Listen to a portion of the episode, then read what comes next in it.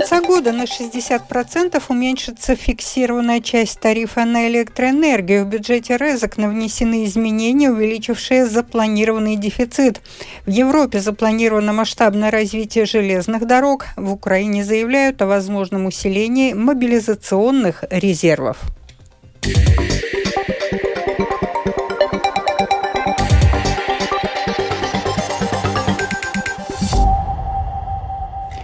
Сегодня Сейм в ускоренном порядке и без дебатов утвердил предложение со следующего месяца до конца года снизить счета за электричество, уменьшив фиксированную часть тарифа на распределение энергии на шестьдесят процентов. Это обойдется более чем в тридцать миллионов евро, которые будут покрыты за счет выплачиваемой в дивидендах прибыли Латвэнерго. Подробнее в сюжете Михаила Никулкина.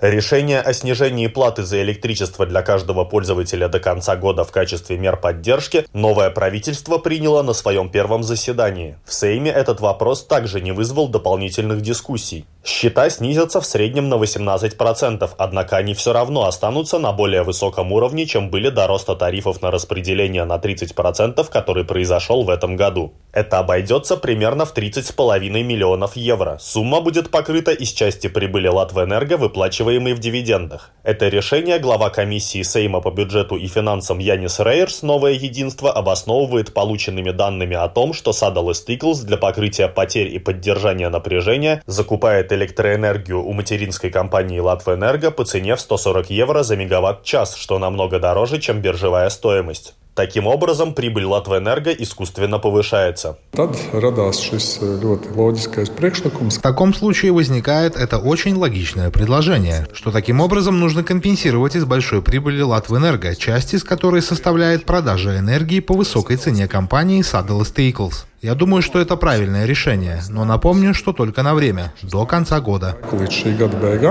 По прогнозам Министерства климата и энергетики, для домохозяйства с однофазным подключением и шестнадцатью амперами тариф после снижения на шестьдесят процентов составит два евро сорок три цента без налога на добавленную стоимость вместо нынешних шести евро и восьми центов. Для домохозяйства с однофазным подключением и двадцатью амперами тариф уменьшится с нынешних семи евро шестидесяти центов до трех евро и четырех центов. Домохозяйство с тремя фазами и двадцатью пятью амперным подключением будет платить девять евро двадцать центов вместо нынешних двадцати трёх евро. Министерство климата и энергетики также планирует подробнее информировать о возможностях выбора меньших мощностей подключения, так как часто клиенты платят за неиспользованный объем мощности. Одновременно министерство до первого января подготовит среднесрочные решения для ограничения систематического роста тарифов на услуги со следующего года. Премьер-министр Эвика Сылыня «Новое единство», а также руководитель комиссии Сейма по бюджету и финансам Янис Рейерс указали, что резкий рост тарифов на распределение электроэнергии необходимо пересмотреть вместе с регулятором. Михаил Никулкин, Янис Кинцис, служба новостей Латвийского радио. В этом году, как и всегда, люди, находящиеся в группах риска, могут вакцинироваться от гриппа бесплатно. Расходы берет на себя государство. Интересно, что для разных возрастных категорий людей, входящих в эти группы, существуют разные виды вакцин. В том числе в этом году появилась и назальная вакцина для детей от двух до семи лет, рассказывает эпидемиолог Центра по контролю и профилактике заболеваний Лариса Саврасова. Есть вакцина обычная, которая полагается группам риска тем, которые до шестидесяти пяти лет. Есть вакцина с повышенным содержанием антигена. Это тем людям, которые в возрасте шестидесяти пяти лет и старше. И еще одна вакцина пилотная, которую будем смотреть, как пойдет отклик у населения. Это вакцина детям с двух до семи лет, назальная вакцина с двух до семи лет детям, которые принадлежат группам риска. Но эта вакцина в десяти дозах врачам присылается как лента такая, и там будут флакончики, их десять штук вот в одной ленте сфасованных, как секундарная упаковка десятидозовая. Посмотрим, как семейные врачи захотят их брать, потому что нужно определенное количество детей собрать на это. Может быть, не, не очень удобно, но будем видеть. Поэтому не так много взяли в этом сезоне.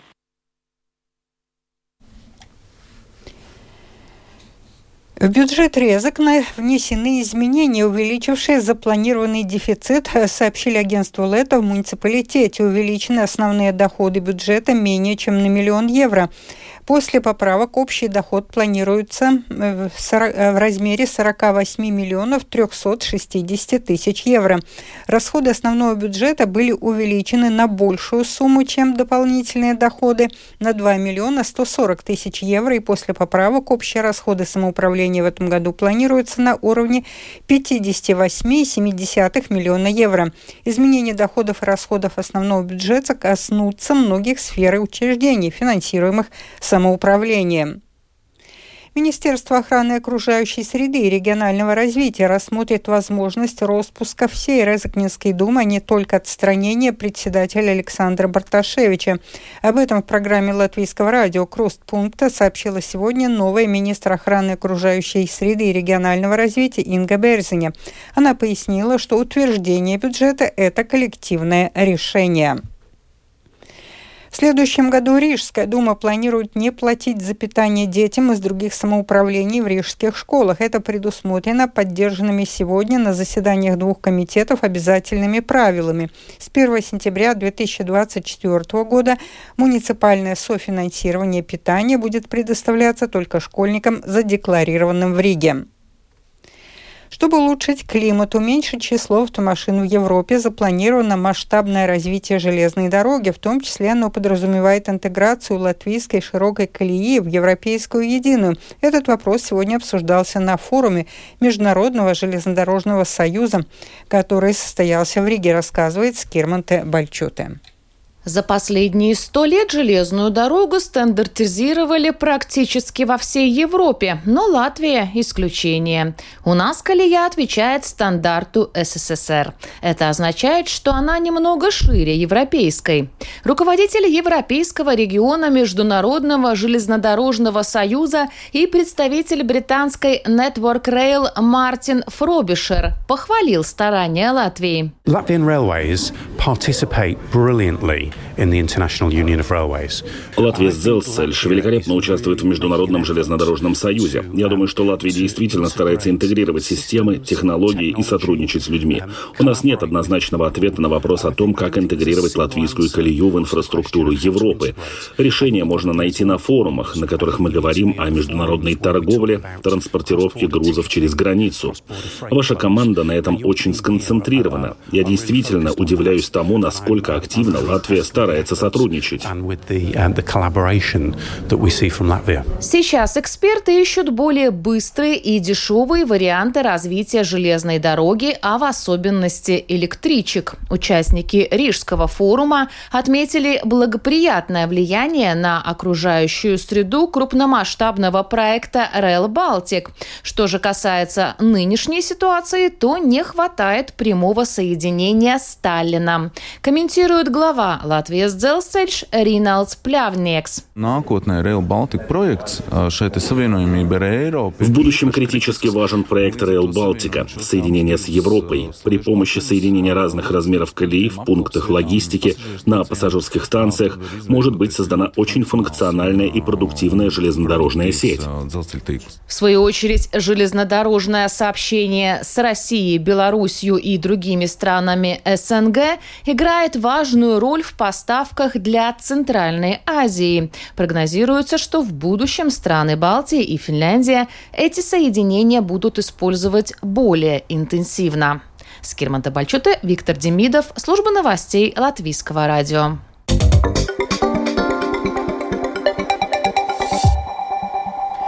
Продолжаем выпуск. В ночь на четверг российская армия нанесла по Украине один из самых массированных ударов за последнее время. По данным украинских военных, российские стратегические бомбардировщики выпустили сорок три крылатых ракеты. тридцать шесть из них удалось сбить. Кроме того, по Харькову был нанесен удар зенитными ракетами эс триста. Компания «Укрэнерго» сообщила, что целями российских ракет впервые за последние полгода стали энергетические объекты. В результате ударов были частично обесточены Ровенская, Житомирская, Киевская, Днепропетровская и Харьковская области. Без света утром оставались триста девяносто восемь населенных пунктов. Минобороны России ночью заявила об атаке девятнадцати беспилотников на Крым и еще на три российских региона. Тем временем президент Украины Владимир Зеленский продолжает визит в США. В четверг он встречается с членами Палаты представителей Сената. Он также проведет переговоры с президентом США Джо Байденом. Украина и Польша пытаются урегулировать конфликт из-за поставок украинского продовольствия, который привел к обмену колкостями между чиновниками двух стран и решению Варшавы прекратить поставки вооружений Киеву. Глава Украинского министерства аграрной политики и продовольствия Николай Сольский и министр сельского хозяйства Польши Роберт Телус договорились совместно искать компромиссное решение спора. В Украине заявляют о возможном усилении мобилизационных резервов. В этом вопросе украинцы будут ориентироваться на действия Российской Федерации. Когда возможен призыв и будет ли он массовым, в своем сюжете расскажет специальный корреспондент Оксана Пугачева. Генштаб Вооруженных сил Украины в своем отчете сообщил, что в России и на оккупированных территориях Украины ожидается очередная волна мобилизации. В этот раз оккупационные войска планируют пополнить свое войско новобранцами в количестве от четырехсот до семисот тысяч. Кроме того, сообщается, что усиление мобилизации в России может начаться в ближайшее время. Этой осенью. Поэтому, если Российская Федерация мобилизирует несколько сотен тысяч мужчин в свою армию, в Верховной Раде не исключают, что в Украине могут также усилить мобилизацию. О такой вероятности заявил секретарь парламентского комитета по вопросам национальной безопасности, обороны и разведки народный депутат Роман Костенко.